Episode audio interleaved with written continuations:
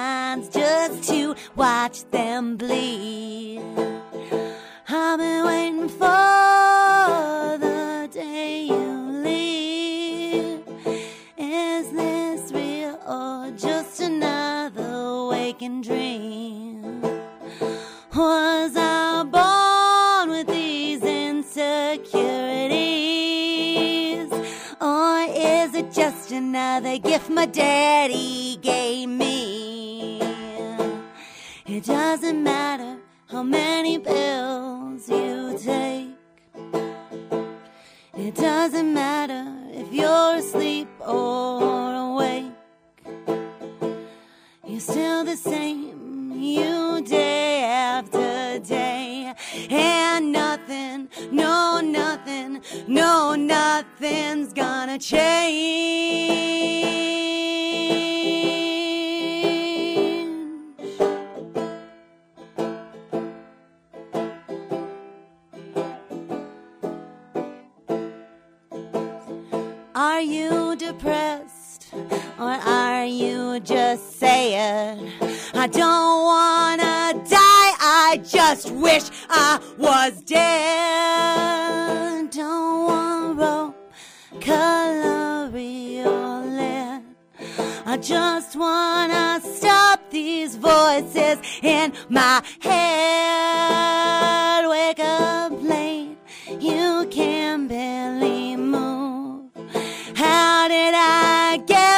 Back in this old bedroom?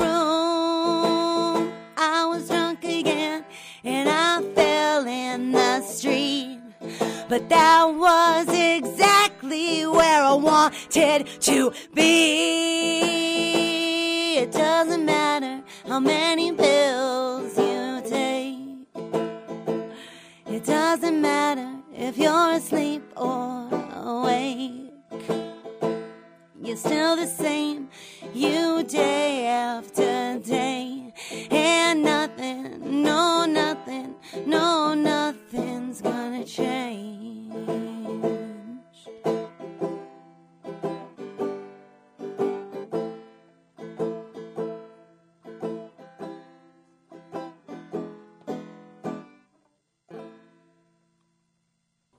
Good afternoon. This is Chemical World. You're tuned into KDNK, and that was Mugsy Faye. What was the name of that song? Sickness? Sure. That song is called Sick, but that's kind Oh, of a Sick. working title. So if anyone has a better title for that song, I'd love to hear it. Mm, well, I that was that was really beautiful. Um, I really loved the line. Was I born with these insecurities, or was that a prod or A gift my daddy gave me. Yeah. Oh man, I, I loved that so much, and I could just uh, relate to that so much because I- I'm always wondering, like, where did like, especially one of the things I'm really working on right now is not apologizing so much, and um, that I feel like comes from an insecure place. But uh, yeah, I wonder that, and today. I already told you is um, the 20 year anniversary of my dad passing, so that's definitely something that I'm always like, is that what affects me in everything that I do? But um, yeah. Totally. Yeah. So we're recording today's episode on August 31st, which is, of course, the memorial anniversary for Kenna's dad and International Overdose Awareness Day and my Mm-hmm. great aunt's birthday and she's 80 something. She's kicking butt for. Wow. sure. Oh, and she's Happy birthday. Super amazing. Happy birthday Aunt Diana. And um yeah, that song is of course super emotional. I thought that, you know, with everything going on today that you would appreciate that line and you know, yeah, we all have daddy issues for sure. I was just watching something the other day, and I think it was like ex cons, and somebody was asking about daddy issues, and one of them was like, "We all have daddy issues, all of us, whether you have a daddy or not, or if you have many." Even when you have a good dad. Exactly, there are still issues. I just like even though I haven't had like a biological mom to have a relationship with for a long time, I've learned that I think all mother daughter relationships are inherently very toxic because moms want to give us advice and and uh, daughters want to be coddled and not get criticized. So, but um, yeah, that I I felt like that song "Sick," which will be off of my third album whenever it comes out, was um, great for the theme of September's Chemical World episode, as September is both Recovery Month and Suicide Awareness Month. And that song was actually w- one of a few songs where I actually started with an idea. This is usually not how my songwriting goes, but I was like, this is what I want this song to be about. I want this song to be a reflection of what it feels like to live with mental illness. And when I have performed this song live, so there's actually four full verses, but it's a very, very long song in its entirety. And I've had people, um, they, they've been able to win prizes, specifically High Rockies Harm Reduction merch, if they can guess what all four verses, or even if what one verse, um, what specific mental disorder the which i really don't even like this language just for the record disorder illness all that stuff but we're still stuck with the diagnostic st- statistical manual for the time being so if folks can guess what disorders the verses are about and there is usually a, like an actual clue like a, a verbal clue in each verse then they can win a prize and so the second verse that i performed today is depression i mean it, I it could be. Like, so what if it's depression? it could be, you know, a lot of things. But then if the the full song, the um, first verse is is specifically about borderline personality disorder. The second verse is about depression. The third verse is about bipolarity, and the fourth verse is about schizophrenia and schizoaffective disorder. But I mean, really, all of them could be very interchangeable, or or even dissociative identity disorder at the end there too. Um, but I, I personally love this line and think it really goes in well with the with the theme of September, and it's not to me. It shouldn't be a, considered a coincidence that recovery and suicide are talked about hand in hand, because I have heard it said, you know, that folks who are using. Um, if they weren't using, they might be dead by suicide because a lot of folks out there are using drugs and alcohol to self medicate mental illness. And I know, or at least I'm learning, that I am one of those people. But so I love that line. Um, and I think that this was, line was really kind of the root of the whole song uh, in the second verse. I, I don't want to die. I just wish I was dead. And for me, I feel like that really defines what it feels like for me to experience depression. And it's just like we say, nobody wants to be an addict. Nobody wants to take their own life, but it's just, it's, it's, very easy to get to a place where you can rationalize away all the good things in your life in this society that we've created for ourselves, I suppose. Yeah. Well, and just in general, denial is so strong in people's brains that, you know, I mean, when you're in denial about whether or not you're an alcoholic or an addict or whatever, when you're in into it deep, you know, you can you can talk yourself into and out of anything. you Totally. know? I mean, you can always make it make sense. Um, I did just realize that I didn't let you introduce yourself. So, um, Maggie Seldine. Oh, yes. Founder and director of High Rockies Harm Reduction, also known as Muggsy Faye, musician, artist, lobbyist, activist extraordinaire, working on how to, to bridge all my names and social media together someday. but you can find Muggsy Faye and High Rockies Harm Reduction on Facebook, Instagram, and YouTube. And Oh. so keep an eye out because there will be more music coming out from me, and I'm not sure which platform it'll be on. So you better follow them all. Yeah, follow them all, and you can also follow KDNK, of course, at um, on Facebook and Instagram. And um, I'm Kenna Crampton. I don't know if I said that. I I don't know if anybody's noticed that I am not the m- membership director here at KDNK anymore, but I am still here in my volunteer capacity, which I love so much. It, I just I love KDNK very much. Moving on, let's talk about the episode. Well, and I would love to just you know talk a little bit more, even though I, I feel like I've I've spoken about it many times, but just to remind our listeners that you know, I feel my recovery really started when I was 23, which is five years before I really stopped drinking. Um, but because as I have been on this journey of recovery, I've started to realize that sobriety, substance use, all that is just one piece of the puzzle, that my recovery is from something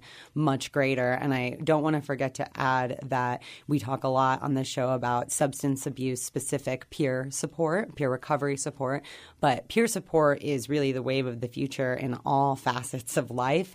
And there are peer support specialists for all kinds of things. Specifically at Mindsprings, I know they have peer support support specialists for, that have survived suicide attempts okay. and peer support specialists for mental health issues. And so I just think that's really cool because I think we all a it takes a village. We all need lots of people and lots of supports because everyone gives us something different. Mm-hmm. but we also need to be able to make that connection. And we might not be able to make the perfect connection with our doctor our psychiatrist even our aa people mm-hmm. if that's not our culture. But it doesn't mean we can't get value from those things but we need other kinds of supports too. And that really i mean statistically is where peer support plays a huge role. Yeah. And just really we need to think about all of these issues, you know, that that we need to recover as individuals, but we need to recover as a society. Our country uses 70 to 90% of the world's opioids. You know, it, when people wow. tell me that there's not a problem in their community, you know, generally you hear that from people in the US and you're like, no, there is, and you just are in denial or unaware of that problem. But when I hear people internationally say that, like it's true. Like France doesn't have this problem. Belize doesn't have this problem. Canada, I mean, to an extent does, but you know, not to the same extent. And we have really created, to quote a friend of mine at a presentation we did the other day, you know, a society that is dependent on opioids. We have prescription painkillers, we have fentanyl, we have kratom, we have, you know, just so many substances to alter our perception, our state of reality. And we are such a drug based culture here in the United States. And so I don't know, if there's a lot of recovery that needs to be done on kind of a macro scale. Otherwise, it's going to be make our micro level recovery that much harder. Yeah. Those are that was a really good point. And I just I really love the idea of peer support because I mean it's the same thing as when you know you're resistant to go to like a group like AA if you're an alcoholic but when you actually get there you realize like oh these are my people. Like we as different as we all are and how different like our stories may be like we all can we relate on a whole nother level because we have been doing things the same way for so long. And it's just that that connection feels so good when you realize like oh wow i'm not the only person who feels this way. And I, w- I was talking to my sister earlier. Well i went down to see my sister because i just needed to see her for a few minutes. She had to work today. Um, but uh, 20 years just felt like kind of a big deal for both yeah. of us. So we just really wanted to like see each other. And we didn't really talk about my dad at all because like i said she had to work. And so we were like let's uh, keep it light but let's right. just see each other. Um, but one thing that we because we couldn't help but talk about it that we mentioned was that all of our close friends have lost a parent. Mm-hmm. and i don't it's weird because it's um with a lot of our friends like that didn't happen until later on. Like i became friends with everybody before their parents died but like as we've been friends for you know going on almost two decades they've all now lost a, fa- a parent. And it just makes such a difference to have your like close tribe have uh, you know obviously my story and your story they're different. We don't know what each other actually have been through personally but on a level we can relate to each other and we know what it's like to kind of go through your whole adult life without having one of your parents there which most people don't really most people don't go through that. Yeah. Well, and oh yeah, you are 100% my person because so I th- this actually connects really perfectly. I was going to say that I think what's hard is we still have to be willing to make that step and accept that acceptance into our lives and into our uh-huh. hearts because when uh-huh. you are in that state of depression it's really easy to put your blinders on to anyone reaching out to you to any mm-hmm. love people give you. And i know for me it's easy to say okay but that's not what the love that i want. Yeah. so what does the love i want look like? Well i don't know. You better figure it out. But so and that's i mean that's i think the really really hard double-edged sort of it is we do have to take some personal accountability and be able to pull ourselves out of it because we get what we give and life is so much controlled by our own minds and mm. it, it's so counterintuitive but you know we have to be positive to create positivity. And uh, when i especially very recently like when i get down and feel like oh nobody understands me i don't have anyone to talk to because it's true like the opposite of addiction is connection. And like i mm-hmm. love my mm-hmm. aa people i love you know my providers and my friends and my family but nobody can give me that connection like you can Yeah. because you know what it's like to lose a parent as a teenager to substances, to the mm-hmm. disease of addiction.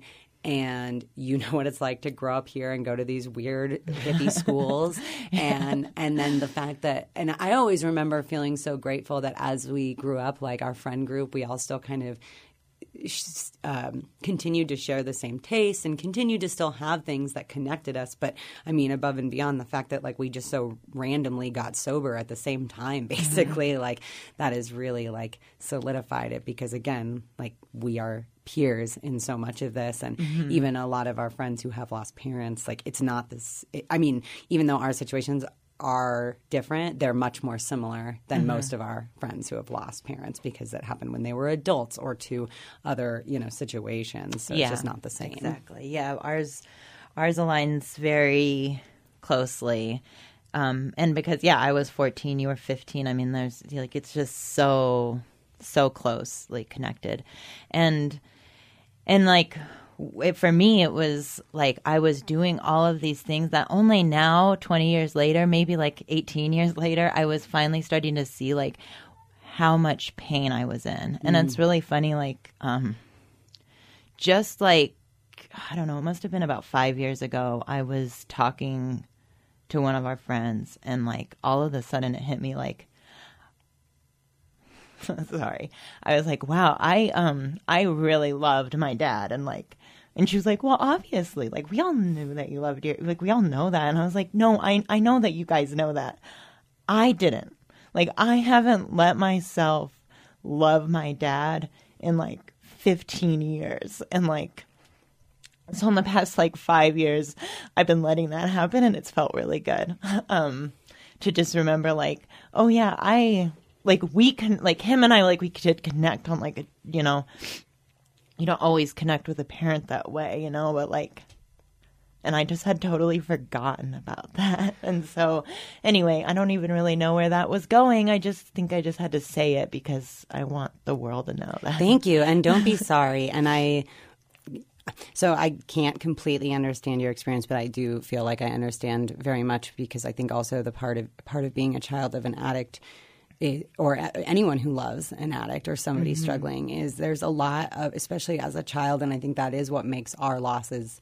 But I mean, none of us are like that well developed neurologically even into our 20s and 30s necessarily especially if we've been abusing drugs and alcohol but Totally. my point being that like so what i've been realizing is that all my rage Mm-hmm. like where as a child like where that was coming from and not understanding until recently that it was like I couldn't even articulate to myself uh-huh. like what was wrong with the situation. And so all I could do was like lash out violently also realizing that that was very likely like signs of mental illness and mm-hmm. you know I just could go on and on about that. But um just I, you have to like build up a shell as a child of an addict so that they can't hurt you anymore. Uh-huh. And it's like you hate them because they can't give you the love that you want. And to realize that that hate is coming from a place of love uh-huh. and sadness and wishing they were there. And that's like, it actually wasn't even my mom that I thought of when you first said that. There have been a lot of people in my life mm-hmm. where I've realized way, way too late that I was angry at them because I loved them and I wanted them around and they weren't. and I was just telling somebody the other day that for me, like my relationship with my mom growing up, because she was such a, you know, violent alcoholic and whatever, uh, it was. I it wasn't good, and I can see like I thought for years and years like I hated her, and I can see now that it was like I was mad at her because she wasn't giving me attention because she wasn't there because she wasn't consistent, and I was just trying to like get that attention back, but you know the problem the hard thing and and and the way our society is set up is you know we could do everything right and still lose people. People could still be stuck in their addiction still not get the help that they need. And so it's been um, so I think like last year it was 15 years, which means it's like half my life I've lived without her, and so that was like a really big deal to me. Um, and just accepting that I actually like can love her now and can have a good relationship with her because I couldn't have that then. And so it's like very bittersweet, but it's like I very much felt that for a long time. Like, and that's why I think I say like my recovery started at 23 because I spent eight years hating my mom. Uh-huh. And literally somebody sat me down and said, You don't hate your mom, you love her, and that's okay. And Yeah. it just like changed my life. Yeah. Yeah. And well, in your like only I mean it's sorry, whew, tripping over my words because there's so many emotions and things running through my head right now. But I want really want to say that even as in recovery and I can see how much like addiction is a disease, like something that you you cannot control it. Like I always and like throughout my addiction and throughout my recovery, I have really tried to to control it. You know, I was so sober for almost a year, and then I was like, all right, now I can do this again. I'm going to do this again, and drank for another two years before I have been sober for or sober from alcohol for this past three years, almost four in December.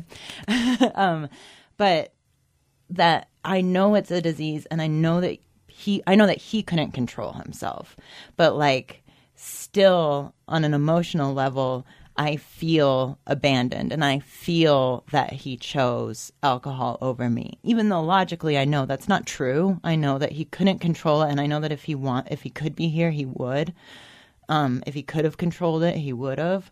Um but it's that that's the pain that like is a continuous when you are a child of an addict who has died that you just have to keep reminding yourself every day pretty much that he would be here if he could and he could not control what was happening inside of him or her you, Yeah. you know and that's where like the forgiveness kind of has to constantly keep coming up and you have to constantly remember how much pain they were in Exactly. And our loved ones, and especially our parents, you know, they only do all of us, you know, we're just using the tools that we have. We're we're doing everything we can and we don't all have the best tools and I think we're all working hard to like break these cycles of Yeah. you know bad communication and violence and uh, addiction and all these things because it's we- we've all become kind of victims of this in our society but we shouldn't have victim mentality. We we have tools and we have each other and we can overcome this. And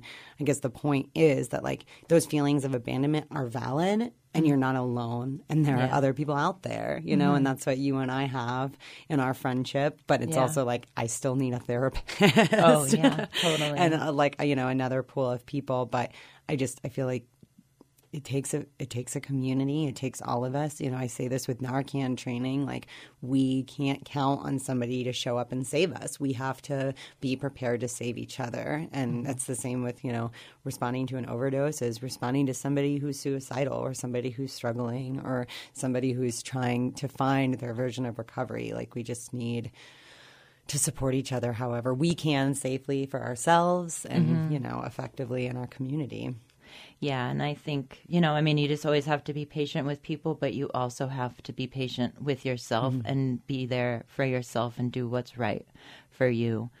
Um, and we did end up just spending that whole, almost the whole show talking about all this, which I don't know if either of us meant for that, but it We're felt really recovery. good. Yeah, Yeah. it felt really good to get a lot of that out and to hear from you. And um, just on the note of suicide awareness, that uh, the suicide hotline has changed. It is now 988. So, um, nice and easy for everybody to be able to um, get the help and support that you need. And um, you can press one after 988 if you are a veteran and need some specific veteran help. I only know all this from all the times I listen to KDNK and hear all the PSAs. Um, but I mean, other than the 988, I did know that that had changed. But I just want to throw that out there since it is Suicide Awareness Month, and I know you and I have both lost people that to that, and uh, man, it is it is rough out there. So just treat everyone with love yeah, can. I've been trying to walk around acting like everyone's dad just died for the record, like in the grocery store, because we don't ever know what somebody's going through a day, and little mm-hmm. things can make a big impact in how we treat each other in the grocery store. I know everyone's like very stressed and very freaked out, but like let's meet that with love and not fear. It's the same mm-hmm. thing I've been saying since March 2020. And I just wanted to remind everybody that throughout September, High Rockies Harm Reduction will continue to be having our regular service sites as mm-hmm. well as some different educational events across the state. So be sure to check out our calendar at highrockiesharmreduction.com. And as always, you can reach out to me, Maggie, aka Mugsy Faye, with questions, comments, concerns, or if you'd like to share a story on Chemical World, reach out to me at Maggie at highrockiesharmreduction.com. And I'd love to hear from you. Yeah, and we, you know, we love talking. We could talk about this stuff forever. But um we also this is a, a, conversation that we like to have with everybody. So if there is a story that you want to share that you feel like man i really connected to these girls women we are women. We'd um, love to hear your stories about recovery yeah. chemicals whatever you'd like yeah. to share. So reach out to maggie and let her know if you want to be on our show or if you just want to chat with us. And you can follow high rockies harm reduction and KDNK at instagram and facebook. You can Tune in to Chemical World every second Monday of the month on KDNK or at kdnk.org. Our next episode will be October 10th, and if you'd like to listen to past episodes, you can go to kdnk.org or wherever you listen to podcasts. Thank you so much for listening, and remember, you don't have to be sober to keep your community clean. Be safe out there, everyone.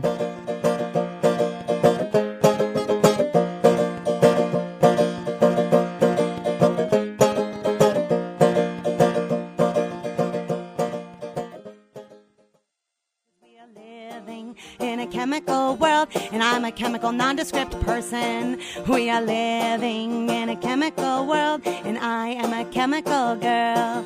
We are living in a chemical world, and I am a chemical girl or boy. We are living in a chemical world, and I am a chemical